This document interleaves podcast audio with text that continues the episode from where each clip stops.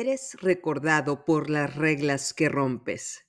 Frase de Phil Knight, director general de la empresa Nike.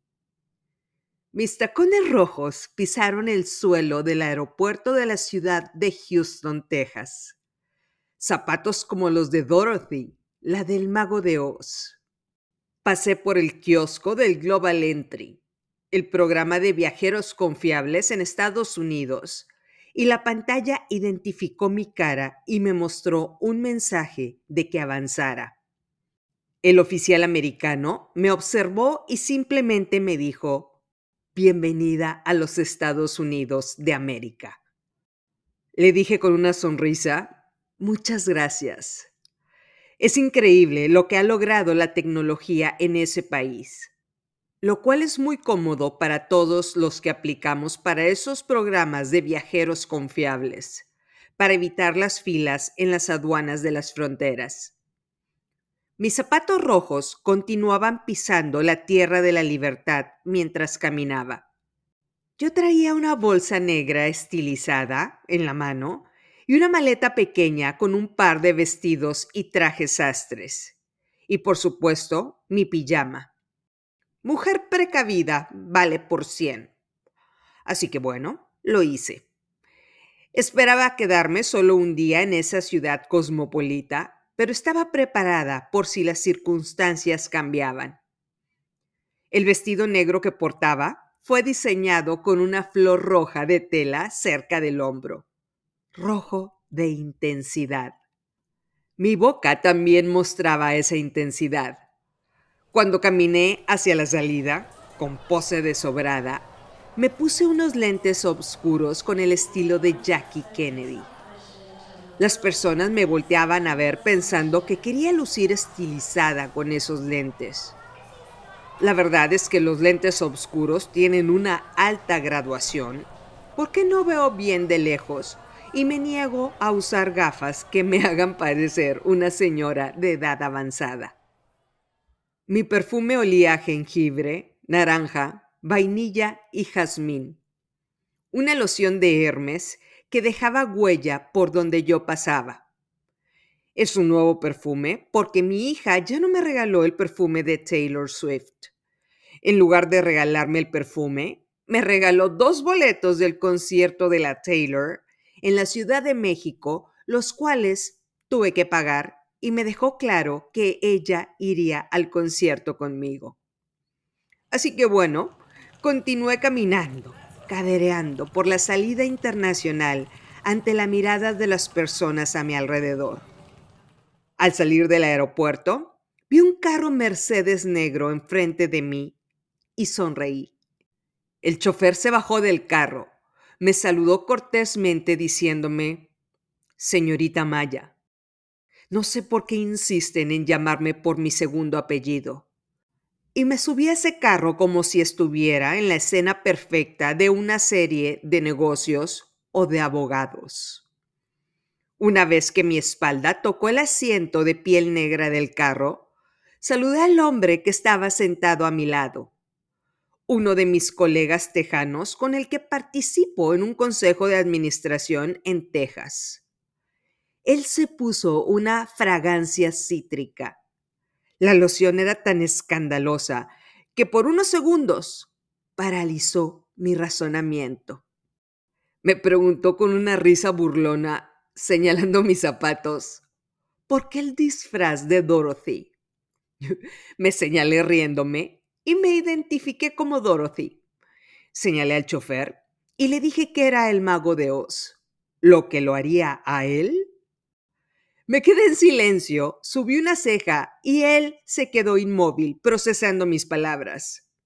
Me quité los lentes de Jackie O y le dije, Bien, mi estimado colega, ¿Qué hago yo en Houston en lugar de estar preparándoles waffles a mis hijos en la comodidad de mi cocina en el tercer mundo? ¿Cuál es la urgencia de tenerme en esta ciudad, aquí, hoy y no mañana? Él seguía analizando mi pregunta de qué personaje él representaba del cuento El mago de Oz. Sus opciones no eran favorables. O era el espantapájaros que le faltaba un cerebro, o era el león que le faltaba valentía, o era el hombre de hojalata al que le faltaba un corazón, o era Totó, el perrito que acompaña a Dorothy. Troné los dedos sutilmente frente a él, llamando su atención.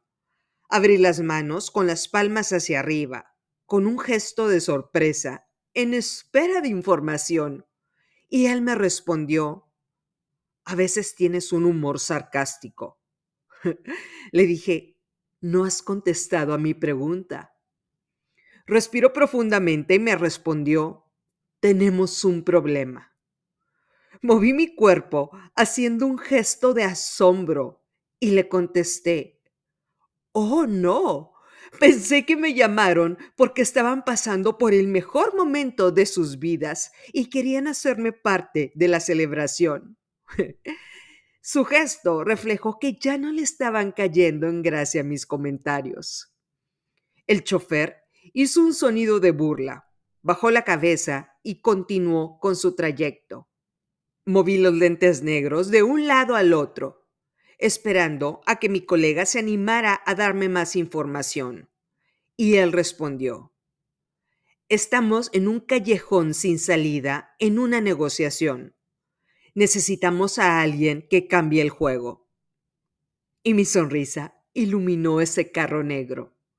Mis dientes brillaron a kilómetros de distancia. Me necesitan. Gasolina para chicha. Le pregunté qué me hacía a mí la persona indicada para cambiar el juego. Él me respondió, la parte emproblemada es de tu misma especie. Le pregunté subiendo la ceja y con cara de duda, ¿son geminianos? ¿Financieros? ¿Podcasters? ¿Narcisistas? Él me respondió rápidamente, colombianos. Abrí mi bolsa, saqué un dulce de menta, le ofrecí uno y le pregunté con una fuerte dosis de intriga si entiendes que hay una distancia de por lo menos cinco países entre México, el país en el que vivo, y el país llamado Colombia. Si fueras el espantapájaros, tendrías que pedirle al mago de Oz un cerebro. Y señalé al chofer para decirle que ahí estaba el mago de Oz para pedirle uno. Él me respondió, la parte emproblemada son latinoamericanos. Todos ustedes tienen la misma mentalidad limitada. ¡Auch! Le dije que no apreciaba sus palabras poco acertadas. Me recargué sobre el asiento y volteé hacia enfrente. Estábamos a unos minutos de entrar a la autopista y le dije que era todo oídos para escuchar los detalles de por qué necesitaban mi ayuda. Y por una hora continuó dándome detalles hasta que llegamos al corporativo. Se abrió la puerta eléctrica y mis tacones rojos pisaron la alfombra de las oficinas. Los choqué, tal como lo hacía Dorothy en el cuento, para recordarme que estaba lejos de mi casa. Dejé mi maleta con la asistente y entré a varias oficinas en las que mis colegas me explicaron los avances que habían tenido en la negociación. Y yo escuchaba en silencio, error tras error. No de números, de choques culturales. Verdaderamente creo que somos de mundos diferentes. El americano es pragmático. Para ellos el dinero habla y resuelve cualquier duda el bolsillo suena y resuelve encrucijadas. Por lo que, para ellos, era inconcebible que esta negociación se hubiera retrasado y que estuviera en un punto de quiebre. Pero yo entendía la razón por las que las monedas en sus bolsillos no habían sido suficientes para resolver esta negociación satisfactoriamente. Terminé de hablar con ellos y llegó el momento de entrar a la oficina del gran jefe. Y así lo hice, el cual estaba de pie frente a su escritorio, hablando por teléfono, y me hizo una seña para que me sentara frente a él. Su semblante estaba lejos de ser el de ese hombre que tiene en control todo lo que está a su alrededor. Y era alguien que, en ese momento, tenía poca tolerancia corriendo por sus venas. Por lo menos tiene 10 años más que yo, pero su apariencia luce como si fuéramos de la misma edad. Me pregunto si continúa saliendo con la Barbie Arkansas o ya se consiguió alguna otra Barbie republicana conservadora. Traía un traje azul impecable y una corbata con una mezcla de colores azules, que me pareció la corbata más elegante que había visto en mi vida. Sus mancuernillas eran redondas, con algún tipo de granito exclusivo, que combinaban a la perfección con el traje y esa corbata. Parecía que se había puesto media tonelada de gel en el cabello. Y ese olor de la fragancia, a roble, verdaderamente combinaba con su fuerte personalidad. Cada cabello en su cabeza estaba acomodado en el lugar en el que le correspondía, lo cual acentuaba sus cejas pobladas y esa mirada dramática que lo acompaña a todos lados. Si tan solo tuviera un corazón detrás de esa armadura de hombre de hojalata. Volté a mi lado derecho y me di cuenta de que el gran jefe había cambiado el cuadro colgado en su oficina. Ya no tenía el cuadro abstracto lleno de colores que hacía lucir su oficina como un lugar moderno. Ahora era una pintura barroca, en la cual estaban representados dos hombres con unas alas gigantes.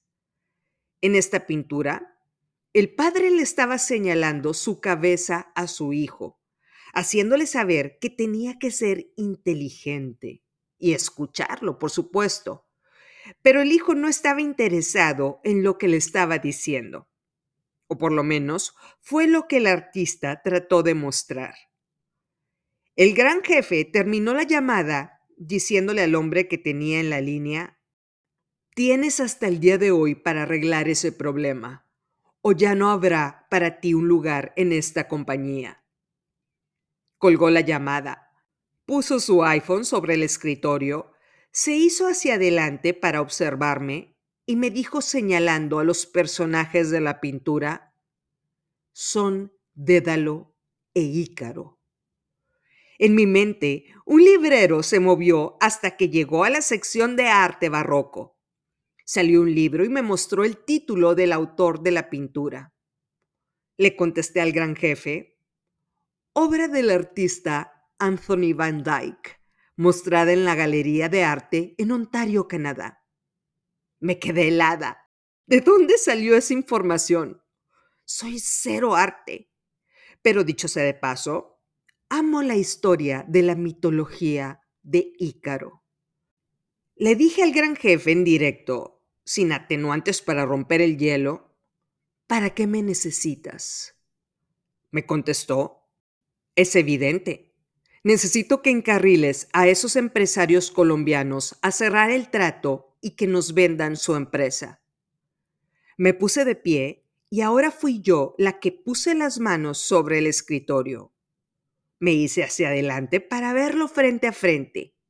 Levanté las cejas y le respondí. Tienen seis meses trabajando en esta negociación para la compra de la empresa colombiana, con los ejecutivos más hábiles del mundo del lado de tu mesa. Y de repente me necesitas a mí como capitana del barco, reemplazando a todos tus hombres sobrecalificados porque tengo la cualidad de ser latinoamericana? Se quedó en silencio, sin mover un solo músculo de su rostro. Le señalé el cuadro y le dije, sin quitarle la mirada frente a frente. La mitología griega cuenta que Dédalo y su hijo Ícaro estaban encerrados en una torre. Dédalo, un genio innovador de su época, juntó suficientes plumas que caían en la torre de las aves que volaban encima de ellos. Las unió con la cera de las velas que iluminaban esa prisión, construyó unas plumas gigantes para su hijo Ícaro y para él, y ambos escaparon volando. Pero Dédalo le advirtió a su hijo que tenía que volar solamente por encima del mar y que no podía acercarse al sol. Sus plumas fueron construidas de cera y se podían derretir si volaba hacia arriba. Estas palabras deben ser las que Dédalo le está diciendo a su hijo en esta pintura que adorna tu pared. Pero Ícaro no lo escuchó. Sintió el poder de volar como no lo había hecho ningún otro hombre. Voló hacia el sol y sucedió lo inevitable. Llaman a ese lugar en el que cayó y se ahogó el mar Icaria. Giré la cabeza unos grados y le dije, no soy el tipo de mujer a la que dejarías a cargo de una negociación tan importante. No tengo ni los conocimientos ni el historial completo de las condiciones que pretendes alcanzar con este trato. Llevo cuatro horas hablando con tus minimis y aún no tengo una idea clara de lo que estás dispuesto a negociar y a lo que no. Me hice un poco hacia enfrente y le dije, dime una cosa, ¿volaste muy cerca del sol, gran jefe? ¿Tus alas se derritieron? Ahora estás en el fondo del mar de Icaria y me mandaste llamar como último recurso para resucitar la negociación que está sin vida a tu lado en el fondo del océano. Pasó saliva y observé cómo se movió cada músculo de su garganta. Su gesto me hizo pensar que iba a levantar su teléfono y pedirle a su asistente que me sacara del corporativo y pusiera una orden de restricción contra mí, para no poder estar a 20 kilómetros de donde él estuviera. Su gesto fue frío y sobrio. Crucé la línea de cordialidad que había reinado entre nosotros por muchos años. Su mirada era tan densa que sentí que era el momento de chocar mis tacones rojos y que por arte de magia un tornado me llevara a Kansas.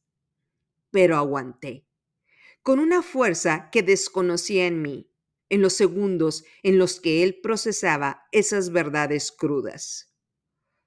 Después de una eterna pausa, me contestó, ¿cuántas veces te he ofrecido que trabajes para mí? Le respondí, soy parte de tu consejo de administración. Soy tu consejera, no tu empleada. Me preguntó, ¿los 28 hijos que tienes ya son mayores de edad? Le respondí, son cuatro niños, y todavía les preparo waffles de Mickey con Nutella dijo en voz baja, es una pena. Le dije, es una bendición. Y todavía no me respondes si milagrosamente tengo que revivir a un muerto mientras tus minimis allá afuera están tratando de inflarme el ego para que yo acepte tomar esta responsabilidad con los colombianos cuando Ícaro ya no tiene pulso. Y si no logro revivirlo, Van a culparme de que yo fui la que arruiné este trato en un intento para salvar sus empleos. Sonrió amargamente, manteniendo el contacto visual, y me dijo, ellos creen que tienes complejo de Ícaro. En mi mente se movieron rápidamente los libreros hasta que llegaron al estante de psicología. Salió una carpeta que decía, Síndrome de Ícaro las personas narcisistas que sufren este complejo terminan fracasando en sus metas, víctimas del exceso de confianza y una falsa percepción de sus capacidades. En pocas palabras, las personas que sufren de este complejo terminan en el fondo del mar. He estado en el fondo del mar. A decir verdad, me la paso probando mis límites y volando hacia el sol y cada que mis alas se derriten, me construyo unas nuevas y vuelvo a intentarlo. No es un complejo, es una habilidad. Cada que caigo, vuelvo a volar. Cada que siento que me ahogo, nado para sobrevivir. Cada que siento que lo he perdido todo, cae una pluma de un ave del cielo y con la cera de una vela me elaboro unas alas nuevas y emprendo el vuelo. No es terquedad, es resiliencia. Dice Jeremy Robert Johnson, Ícaro voló muy cerca del sol, pero la lección que tenemos que aprender de esta historia es que de hecho Ícaro logró volar. El gran jefe se hizo hacia atrás, cruzó los brazos y me contempló. Estaba respirando profundamente. Me dijo con su voz ronca, la historia de Ícaro no es una lección sobre las limitantes del ser humano. Es una lección sobre las limitantes que tiene la cera como pegamento. Le sonreí al gran jefe, a lo que contestó subiendo la barbilla, frase de Randall Monroe y presionó sus labios, haciéndome un gesto de que le estaba agradando esta conversación. Le respondí, según el poeta Ícaro, todas las limitantes son autoimpuestas. Creo que vi una ligera sonrisa en su gesto capitalista y desalmado. Me señaló con cordialidad la mesa que está a un lado de su escritorio. Me senté en esa silla de piel súper cómoda y durante dos horas me mostró un análisis de la empresa colombiana, estados de resultados y los avances que tuvieron en todos los procesos. Su asistente entró a la oficina para dejarnos unas cajas de sushi y sashimi, los cuales habían espectaculares. Comimos estos platillos con unas bebidas energizantes, preparadas naturalmente, que tenían sabores tropicales. Me quería tomar todas estas bebidas, pero como consecuencia me la iba a pasar en el tocador. Y el gran jefe no es el tipo de hombres que quiere hacer pausas y perder tiempo cuando está hablando. Le tomé lentamente a la bebida que parecía de guanábana. Me explicó lo que para él parecía inconcebible. ¿Cómo este empresario colombiano podría rechazar esa gigantesca cantidad de dinero. El gran jefe movía los palillos japoneses tratando de que estos mostraran que ese comportamiento no tenía sentido. Al final, él abrió una botella de vidrio de agua mineral verde, se la tomó en su totalidad y respiró. Me dijo que esa era toda la información que yo debía saber y pasamos a la sesión de preguntas y respuestas. Yo tuve que ser suficientemente clara y concisa para que no se desesperara con mis interrogantes. Es el tipo de hombre que tiene poca mecha. Mis últimas palabras fueron, entonces la negociación efectivamente está sin vida en el fondo del mar. Se hizo hacia atrás y cuando me iba a responder la pregunta, moví los palillos japoneses de un lado a otro y le dije, no era una pregunta.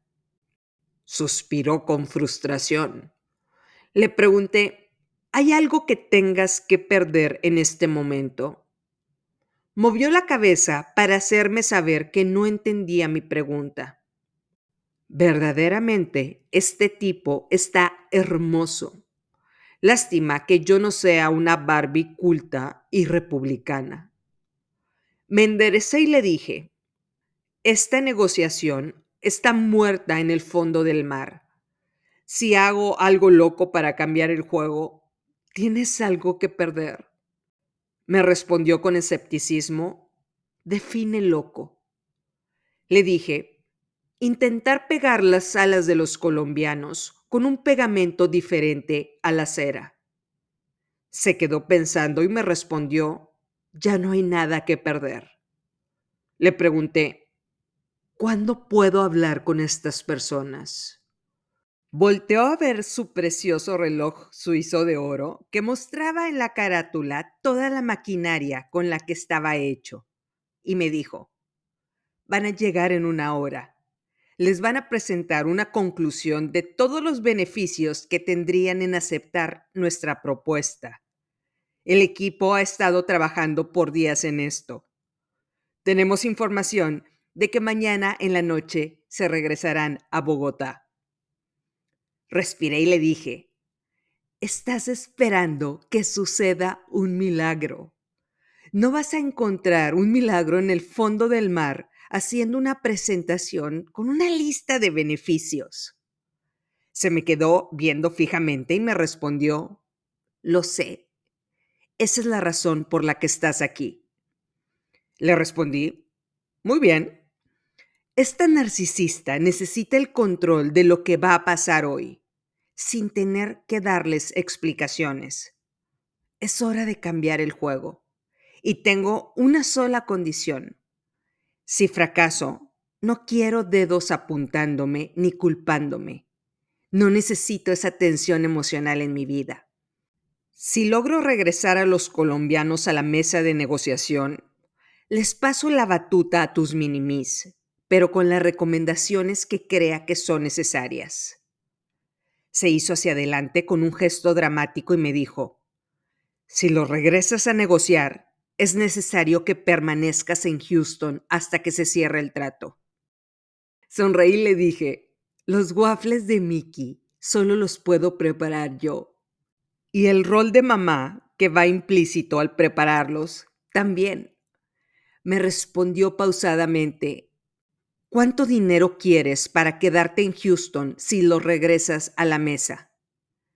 Le respondí riéndome, no te van a alcanzar los ceros en tu chequera. Eso es lo que no entiendes en esta negociación con los colombianos. No se trata de dinero. Me preguntó, según tú, ¿de qué se trata? Le di el último trago a la bebida energizante, volteé a ver la puerta y le dije, el cerebro de los colombianos está mal programado. Están rechazando ganar y no entienden algo llamado el equilibrio de Nash. Están pensando ganar en el corto plazo, ignorando los beneficios del largo plazo. Uno de tus minimis me dijo que esa mentalidad acotada se puede asociar a nosotros, los latinoamericanos. Le pregunté si podía hablar con la persona que había hecho la investigación de ellos. Levantó el teléfono y unos segundos después me dijo que ya me estaba esperando en su oficina. Me dijo que los colombianos eran un padre e hijo muy exitosos, verdaderos emprendedores, de los que están a las 6 de la mañana en su oficina y trabajan 10 horas seguidas. Personas de bajo perfil.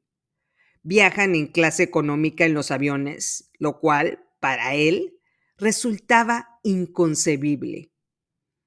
Me puse de pie y el gran jefe se me quedó viendo con duda. Le sonreí y le dije, ok, partimos del hecho de que ya no tienes nada que perder. Déjame manejar esto a mi manera. Me preguntó, ¿qué vas a hacer?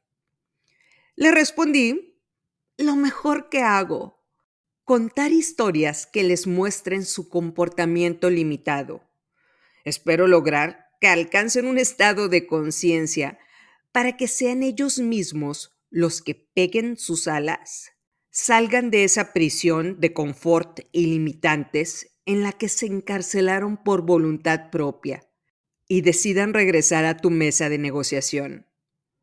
Caminé, tomé mi bolsa y le sonreí. Cuando iba a salir de su oficina me dijo, si revives a este Ícaro, es probable que te ganes un rol más importante en esta empresa. Lo volteé a ver y le dije, me gustan las cuentas por cobrar. Tengo un grandísimo respeto por el largo plazo, especialmente cuando ya no tenga que prepararles waffles de Mickey a mis hijos. Vamos a abrocharnos los cinturones, porque espero que hoy mismo Kansas desaparezca, haciendo referencia al cuento El mago de Oz. Y bueno, crucé esa puerta y de la nada aparecieron los minions en mi mente. Se oyó una pauta musical y empezó la famosa cumbia zampuesana en mi cerebro. Mientras ellos empezaron a caderear, al ritmo del acordeón colombiano de Ansieto Molina. Güey, qué música tan pegajosa. Ok, primera escena y estos vatos amarillos ya andaban desatados. Se veían felices bailando la cumbia con sus pequeños sombrerillos. Me fui riendo por el pasillo de lo graciosos que se veían tocando las maracas y los tambores. Uno de ellos me dijo con una sonrisa, ¿qué vamos a hacer?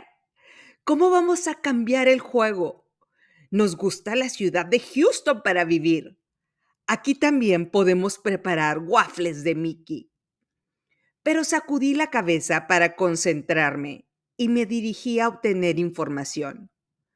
Después de que me contaron la vida personal de los colombianos, salí de esa oficina y les comuniqué a todos los ejecutivos involucrados que tenían la tarde libre. Yo me iba a encargar de esa junta. Hubo rechazo, pero les señalé la oficina del gran jefe, invitándolos amablemente a irse a quejar con él.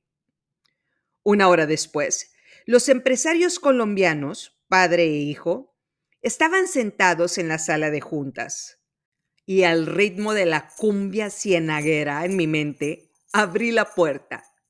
Los minions seguían muy monos con las maracas y los tambores, muy animosos a la expectativa de lo que podíamos lograr. Los empresarios colombianos se pusieron de pie y observaron mi vestido negro con una flor en él y lo rojo de mis accesorios. Eran un par de hombres con el tipo latino, padre e hijo, vestidos en un traje formal, pero era evidente que se sentían incómodos portando estos trajes.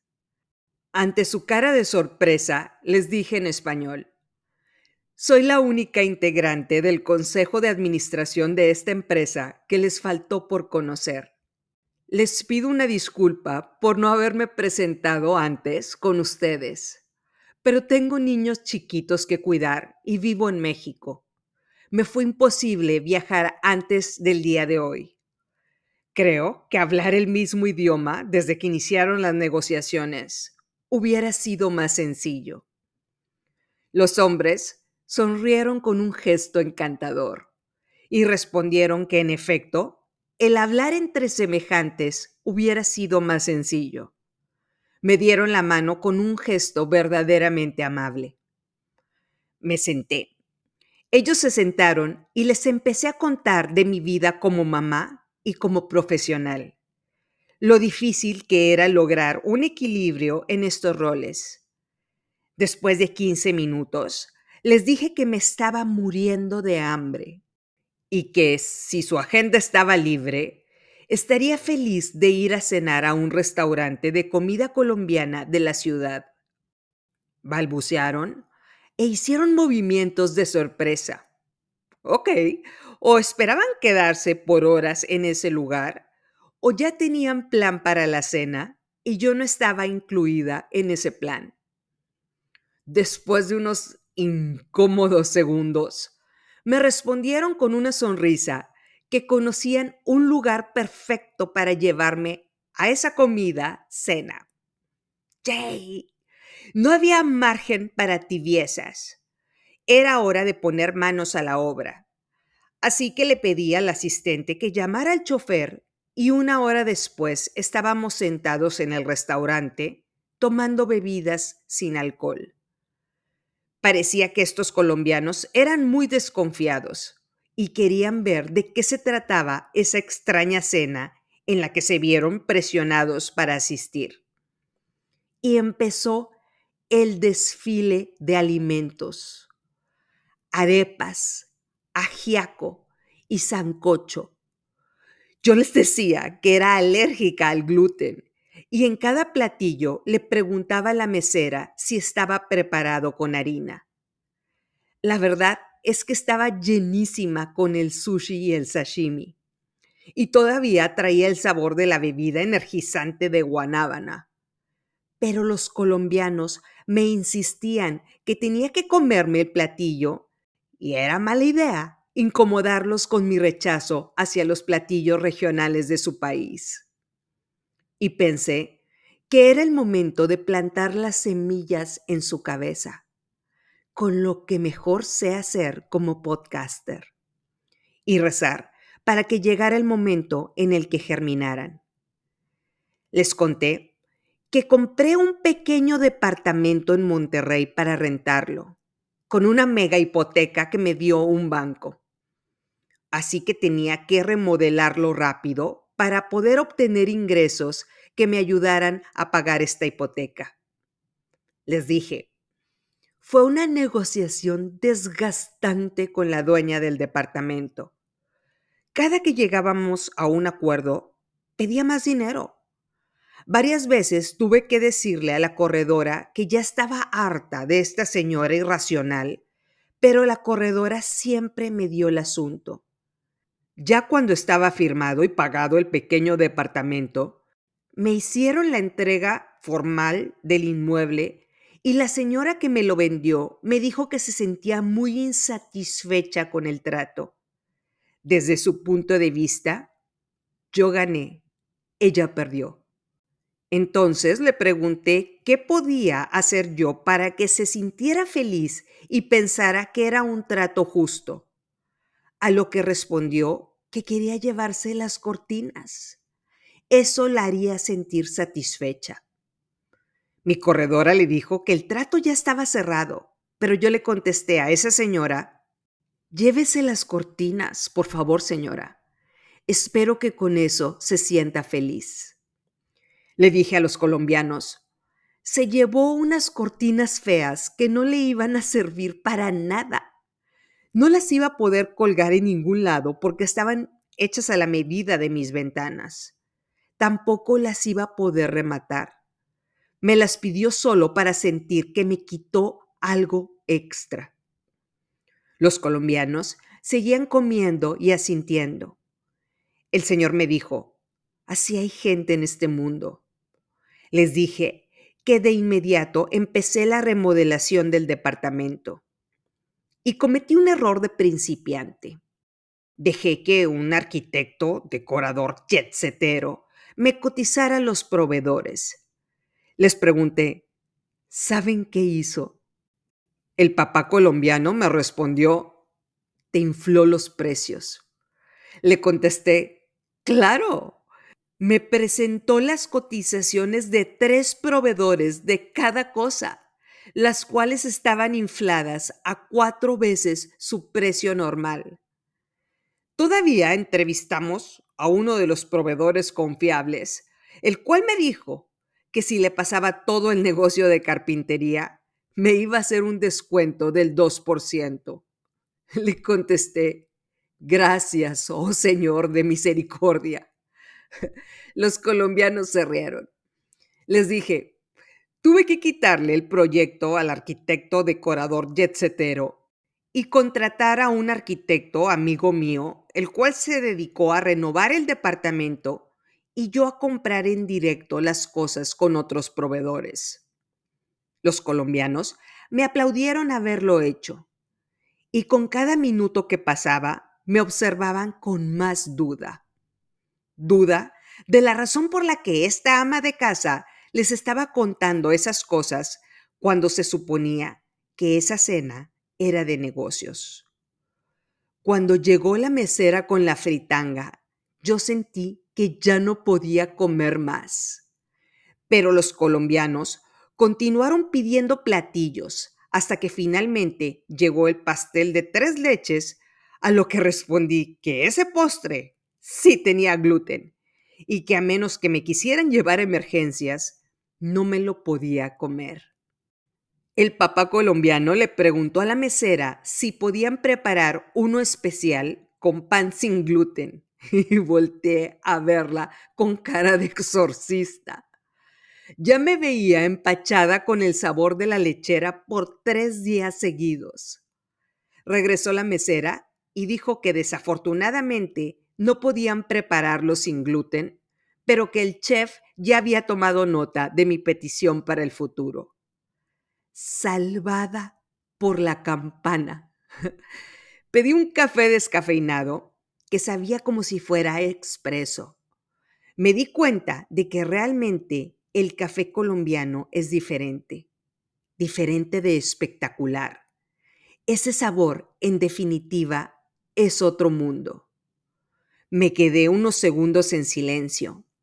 Se voltearon a ver entre ellos y finalmente el papá me hizo la pregunta, ¿hay algo que nos quieras decir, Estivalis? Le respondí que a qué se refería. El señor sonrió amargamente y me dijo, en toda la cena solo has hablado de cuestiones triviales pero pronunciaste tres conceptos que solo los financieros experimentados conocen. Manejas los cubiertos de la mesa de forma impecable y tu onerosa bolsa de mano muestra tu personalidad y alcances, los cuales están lejos de ser los de una persona común. Cuando entraste a la oficina, nos dijiste que tenías hambre, pero es evidente que ya habías comido. Lo sé porque observabas con rechazo cada plato que te sirvió la mesera y te negabas a que te sirviera platillos adicionales, justificando una alergia a la harina de trigo. Todo esto significa que nos sacaste de la sala de juntas con un propósito. Me queda claro que no eres ninguna improvisada hija, aunque te estás tratando de comportar como tal. El señor tomó unos segundos para ver mi reacción, sonrió y me dijo con una voz súper ronca, ¿hay algo que nos quieras decir? A los minions en mi mente se les cayeron los shortcitos y soltaron las maracas del susto. Los libreros en mi mente corrían en cámara rápida y no encontraban una respuesta para contestarle. Estos vatos amarillos que siempre me dan buenas ideas estaban callados. Era mala señal, lo que quería decir que yo también estaba paralizada. Uno de los minions reaccionó y me dijo, tómale al café para ganar unos segundos en lo que nos desatarantamos. Y eso hice. El minion me dijo, ok, go. Sonreí nerviosamente mientras ponía mi taza de café en la mesa y le respondí pausadamente al Señor. Ya te dijeron que tienes voz de general. A veces puedes ser intimidante. De hecho, me recuerdas a mi papá. Solo sonrió. Y yo continué. Contestando a tu pregunta, la alergia al gluten es real y me causa muchos problemas en el estómago cuando lo como. Por otro lado, He escuchado que la comida colombiana es muy pesada, por lo que probé los platillos con mucha cautela para poder dormir hoy en la noche, porque tengo problemas para conciliar el sueño. No quiero una bomba en el estómago. En efecto, soy financiera y me he ganado mi puesto en ese consejo de administración en base a resultados, no a improvisación. Tomé un segundo para seguir con el desatarante y continué. La razón por la que lo saqué de la sala de juntas es porque mis colegas les iban a proyectar una presentación completamente inútil. Es evidente que esta negociación fracasó y para mí es muy importante conocerlos como personas, lo que debía haber hecho desde que iniciaron las negociaciones. Independientemente del resultado, ustedes son el tipo de personas con las que me quiero mantener en contacto. Son personas decentes, exitosas y muy trabajadoras. Considero esa combinación un tesoro. Aparte de tener cuatro hijos, tengo un trabajo y mis empresas, las cuales tengo que atender.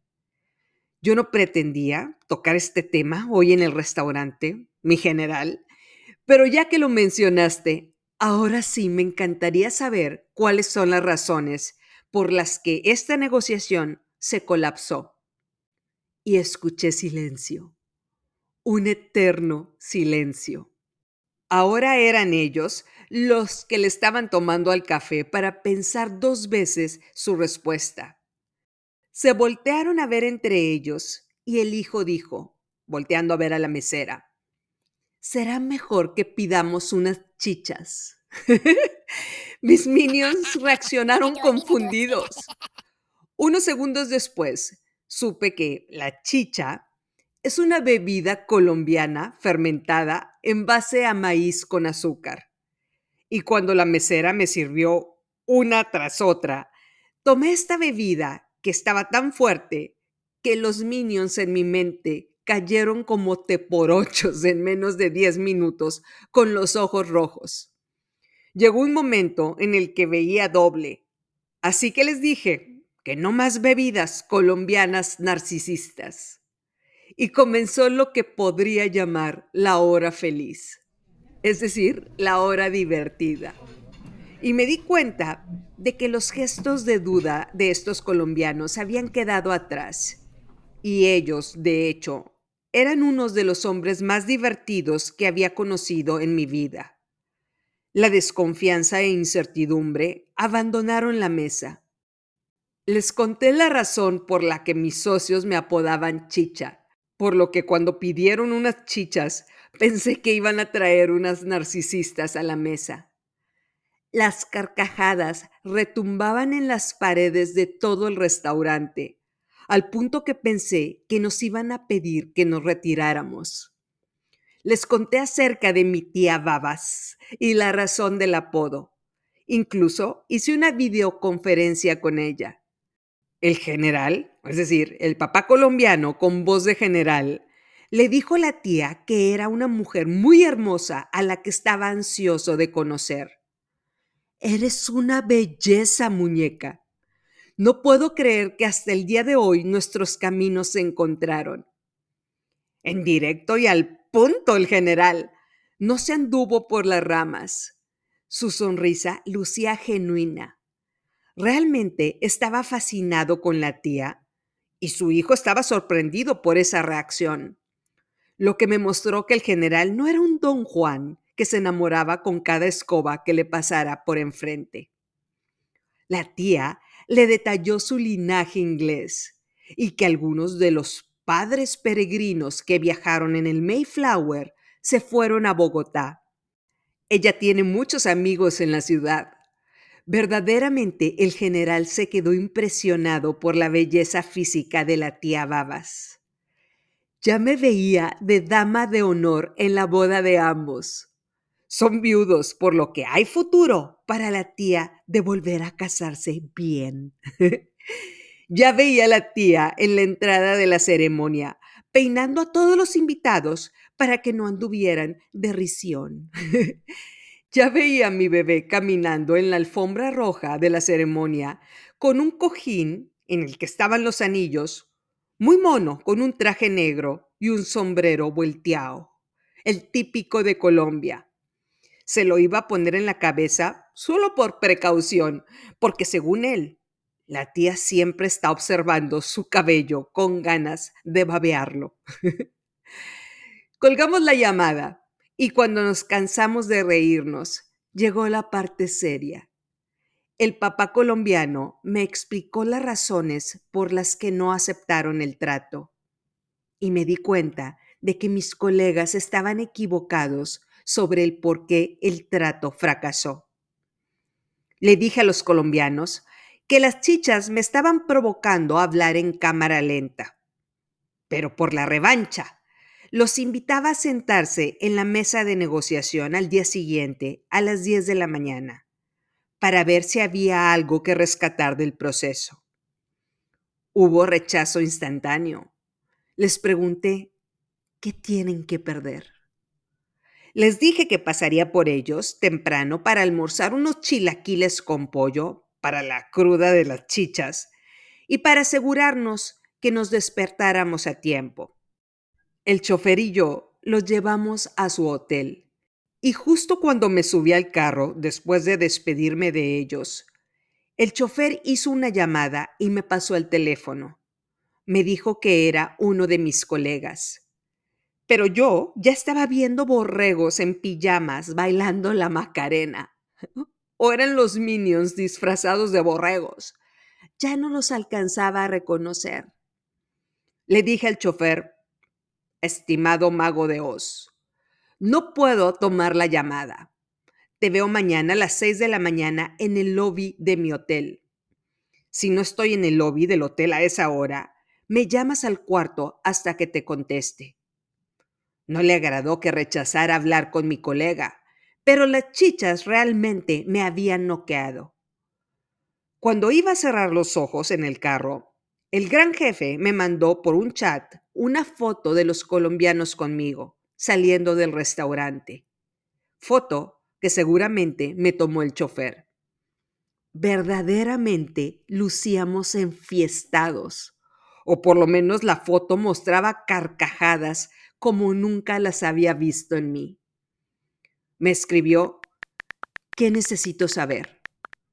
Le respondí, mañana a las 10 de la mañana trataremos de resucitar a Ícaro. Me escribió, necesitamos más información. Le respondí, ingerí varias bebidas alcohólicas. Hablo en cámara lenta. Por favor, hablamos mañana. De ahí cerré los ojos hasta que llegué al hotel. Me acosté en la cama sin quitarme el vestido y los tacones rojos. Esas chichas estuvieron tremendas. De repente, oí que el teléfono del hotel timbraba de forma continua. Era el chofer. Ya eran las 6.30 de la mañana y todavía estaba noqueada arriba de la cama. Le dije que bajaba en 20 minutos. Al ver la pantalla de mi teléfono, me di cuenta de que mis colegas americanos me hablaron una docena de veces la noche anterior, pero yo estaba completamente sedada por las bebidas que me tomé. Entonces, antes de cualquier cosa, me bañé. Me tomé un par de pastillas para el dolor de cabeza y bajé por el elevador del hotel. Le marqué al gran jefe en camino a recoger a mis nuevos amigos. El gran jefe me hacía preguntas específicas y yo podía percibir su frustración de no haber previsto varios temas importantes desde el inicio. Me dijo lo que se podía negociar y lo que no estaba en la mesa para ofrecer. Era imprescindible que yo no interviniera en la interacción con los negociadores. Yo solo estaba ahí para evitar un choque entre las partes. Después de almorzar unos chilaquiles, los colombianos y yo cruzamos las puertas de cristal de la empresa y nos dirigimos a la sala de juntas. El general colombiano se sentó en la silla de esa hermosa sala de juntas y les dijo que estaban ahí por cortesía hacia la dama de rojo. Y me señaló, ahora con un vestido rojo ejecutivo, el cual parece mi marca personal. Todos sonrieron. El general les dijo que la negociación llegó a un callejón sin salida, pero no perdía nada en hablar sobre los temas que consideraban espeluznantes. Y me tocó hablar, dando un contexto de las preocupaciones principales de los colombianos, y dejé que los expertos mediaran. Aguanté cerca de 20 bostezos mientras continuaba tomando mi única taza de café colombiano en pequeños sorbos. Si ingería muchos líquidos, tendría que distraer a todos para salir de la sala e ir al tocador. Y nos topamos con la primera barrera de la negociación, que parecía más grande que la muralla china. Cuando subió la tensión en la plática, intervine y les pedí un receso de unos minutos. Me llevé a los colombianos a la sala de al lado y les dije, Permiso para hablar con franqueza, mi general. Me respondió que adelante. Le dije, estás negociando que te den las cortinas, igual que la señora que me vendió el departamento. Lo que estás negociando no vale nada para ti en el mercado y lo estás haciendo un punto de quiebre. Me senté para explicarle con números a lo que me estaba refiriendo y ambos escucharon con atención. No opinaron al respecto, solo escucharon mis argumentos. Veinte minutos después regresamos a la mesa, una mesa en la que yo me mantuve en silencio. Parecía una estatua sin poderme mover o sin poder opinar. Incluso tenía que escribir unos conceptos en mi libreta, conceptos industriales que no tenía idea de qué significaban. Y después de unos minutos, la primera barrera fue superada. Respiré profundamente porque parece que mi intervención funcionó. Una hora después nos topamos con una segunda barrera que parecía insuperable. Le dijeron al general que estaba rompiendo la regla sagrada de fusiones y adquisiciones de empresas. Él respondió, Eres recordado por las reglas que rompes.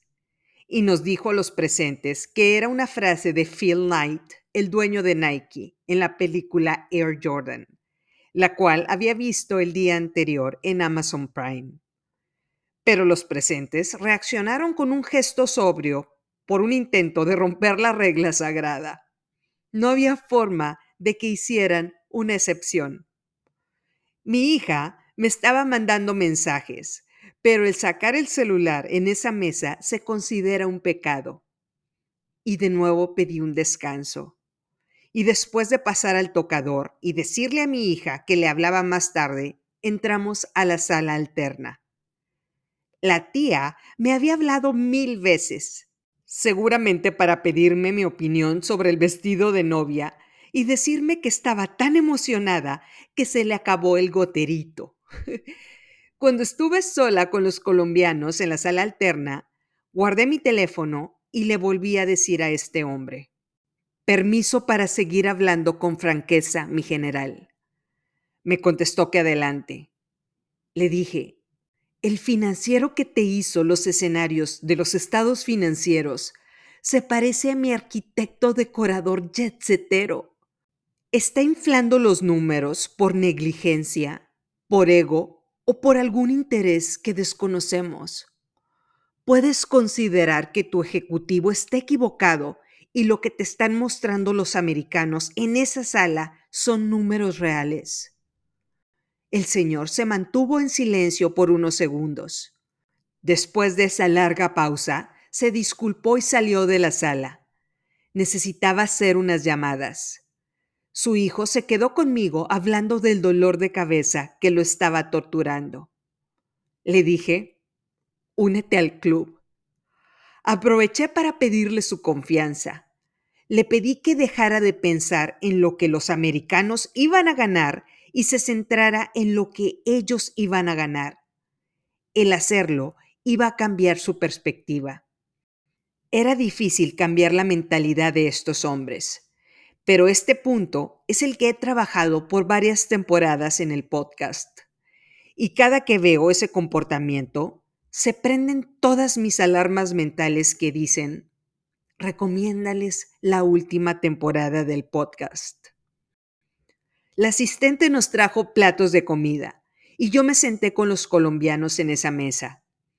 Les mencioné que el gran jefe tenía una pintura de Dédalo e Ícaro en su oficina.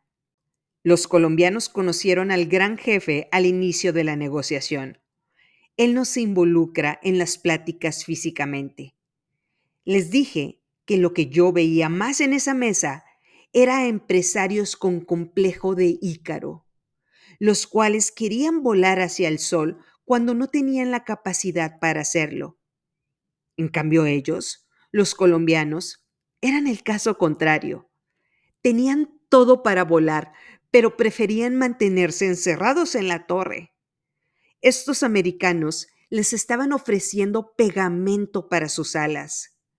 Era momento de tomarlas y volar para salir de esa zona de confort en la que estaban. Me escucharon, pero no opinaron al respecto. Y regresamos a la sala de juntas. El general les dijo a todos los asistentes que había sido su intención regresar a Bogotá en unas horas, pero decidieron quedarse en Houston un par de días más. En ese momento, él tenía que salir de la sala de juntas y solicitar que le cambiaran el vuelo. Todos le respondieron que por supuesto se tomara el tiempo que necesitara. Y sonreí. Mi sonrisa mostraba una verdad absoluta. Ícaro revivió. Y observé la sonrisa modesta de todos a nuestro alrededor. Una nueva oportunidad, una oleada de oxígeno para los que estábamos sentados. Busqué alguna mirada de complicidad para celebrar este hecho, pero los ojos de estos desalmados se fijaron en el hijo del general, hablando de cosas triviales mientras regresaba el general a la mesa. Y regresó diez minutos después. Nos dieron las diez de la noche y los colombianos elaboraron las conclusiones. La nueva cita era a las ocho de la mañana del día siguiente. A esa hora yo esperaba estar volando de regreso a Monterrey. Me despedí de los colombianos afuera de las instalaciones, diciéndoles que todavía tenía que arreglar un par de asuntos en la sala de juntas. Y cuando caminé para entrar al edificio, el gran jefe salió por la puerta con un gesto dramático, me abrió la puerta de su carro, se subió al asiento del conductor, prendió el carro y me dijo, hay muchas variables que se pueden salir de control. Hasta que se acabe esta primera ronda de negociaciones, es necesario que te quedes en Houston. Me rasqué la cabeza, señalé hacia el sur y le dije, necesito regresar a Monterrey con mis hijos. Me mostró un gesto de intolerancia que desconocía en él y dijo, no logras entender la magnitud de lo que está de por medio. Esta será una de las adquisiciones más grandes de nuestro fondo no vuelvas a hablarme de tu compromiso de ama de casa convencional. Si quieres regresar a Monterrey esta semana, encarrila a los colombianos para que acepten nuestros términos. Y se bajó del carro mostrando un enorme grado de enojo. Verdaderamente estaba furioso. Uno de sus minimis se subió y me dijo que me iba a llevar al hotel hablaba y hablaba y me torturó con una y otra explicación. Le pedí que guardara silencio y que por favor fuera por mí a las seis de la mañana del día siguiente. En ese momento me era imposible procesar lo que me estaba diciendo. Y así lo hizo. Durante cuatro días, incluyendo el fin de semana, yo salía de esa sala y trataba de hacer entrar en razón a los colombianos. En dos ocasiones pensé que se iban a levantar de la mesa y se iban a ir, pero siempre regresaron a continuar la negociación, hasta que llegó una encrucijada irreconciliable. En ese momento, dijeron que necesitaban regresar a Bogotá había asuntos que necesitaban su atención inmediata y su presencia física en esa ciudad. Y pactaron una nueva ronda de negociaciones, la cual iba a reanudarse en una semana. Respiré alivio. Me despedí de todos y de inmediato me fui al aeropuerto. Aproveché para dejar que se acabara la pila de mi celular para no recibir más llamadas.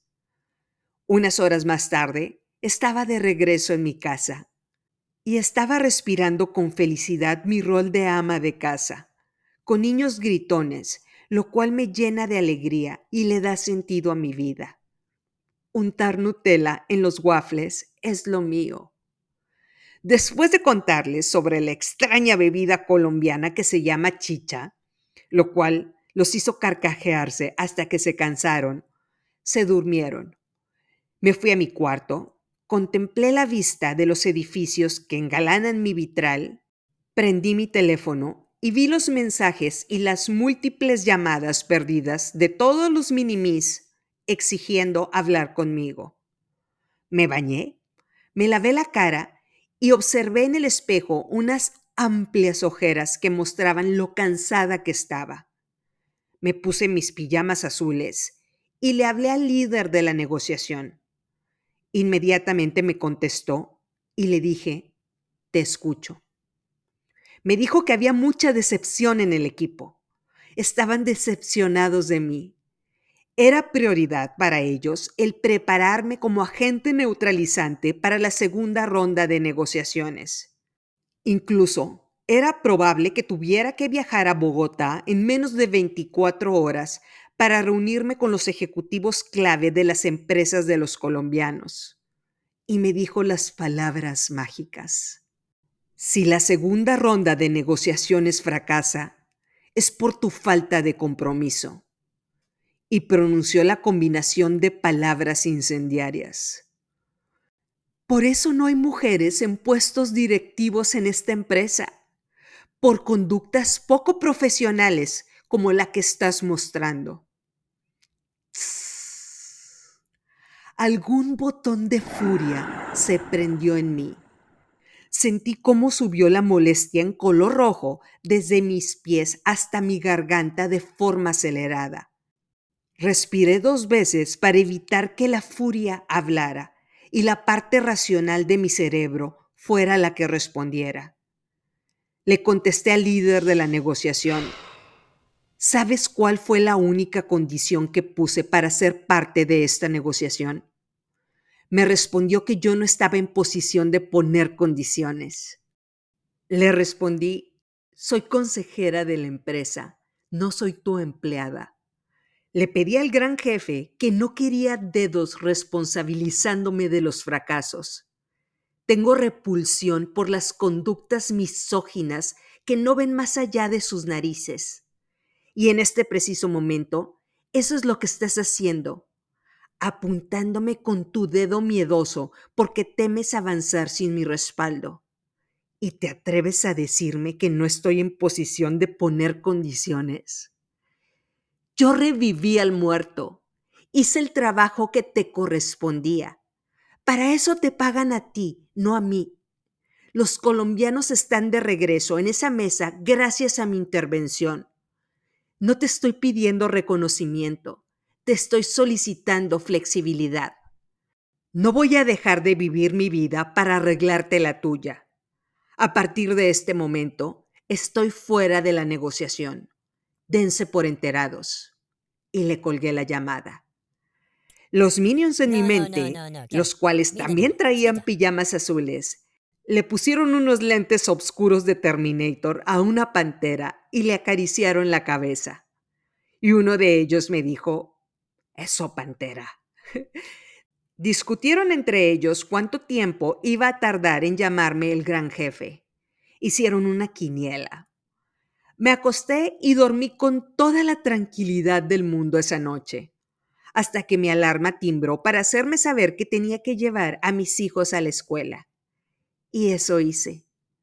Esta ama de casa convencional les preparó waffles con Nutella y los llevó a la escuela. Después me fui a trabajar. Durante la mañana atendí todos los pendientes de mi trabajo hasta que pude respirar unos segundos de paz. A las dos de la tarde, en punto, mi teléfono timbró. Era el gran jefe. Uno de los minions en mi mente festejó ganarse la quiniela. Le contesté de inmediato el teléfono. Me dijo con un tono crudo y una voz ronca Dime qué necesitas para continuar físicamente en Houston en lo que se realiza la negociación. Creo que pasó por alto el hecho que les dije que ya no estaba dispuesta a continuar con este proceso. Le expliqué que necesitaba estar físicamente en mi trabajo en Monterrey. Necesitaba estar con mis hijos y necesitaba atender los asuntos de mis empresas. Después de varios argumentos, lo convencí de hablar diariamente con los colombianos a distancia, ya sea por teléfono o por videollamada. No estaba nada contento con mi petición, pero me dijo que era un sí condicionado. Íbamos a ver cómo funcionaban las cosas. Si algo se salía de control, tenía que estar preparada para viajar a Houston en cuestión de horas. Y bueno, esa tarde Llegué a mi departamento y mi bebé me preguntó si le había comprado los tenis Air Jordans en mi viaje a Houston. Le respondí que me la pasé físicamente en una sala de juntas, comiendo alimentos que no eran de mi agrado. Mi bebé se me quedó viendo con duda, con esos ojos oscuros hermosos que me derriten. Le respondí que él tenía unos tenis muy bonitos que podía usar él me dijo que quería los Jordans rojos. Todos sus hermanos me habían pedido los Jordans y estaban esperando ansiosamente que yo se los comprara.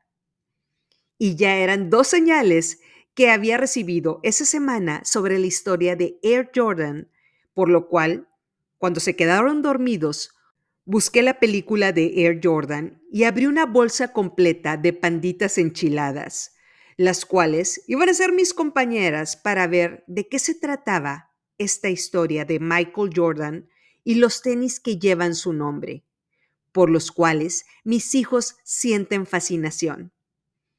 No sé si la vida me pone estas historias para contarlas en este podcast, o mis libreros mentales acomodan las historias para poder narrárselas de una forma que se asemeja a lo que estoy viviendo.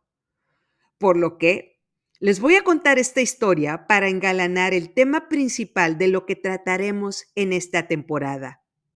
Y de esta película, y de lo que finalmente pasó con los colombianos, hablaremos en el siguiente episodio, el número 72, para inaugurar esta octava temporada del podcast, mientras los Minions continúan bailando la cumbia cienaguera portando los tenis rojos de este legendario deportista.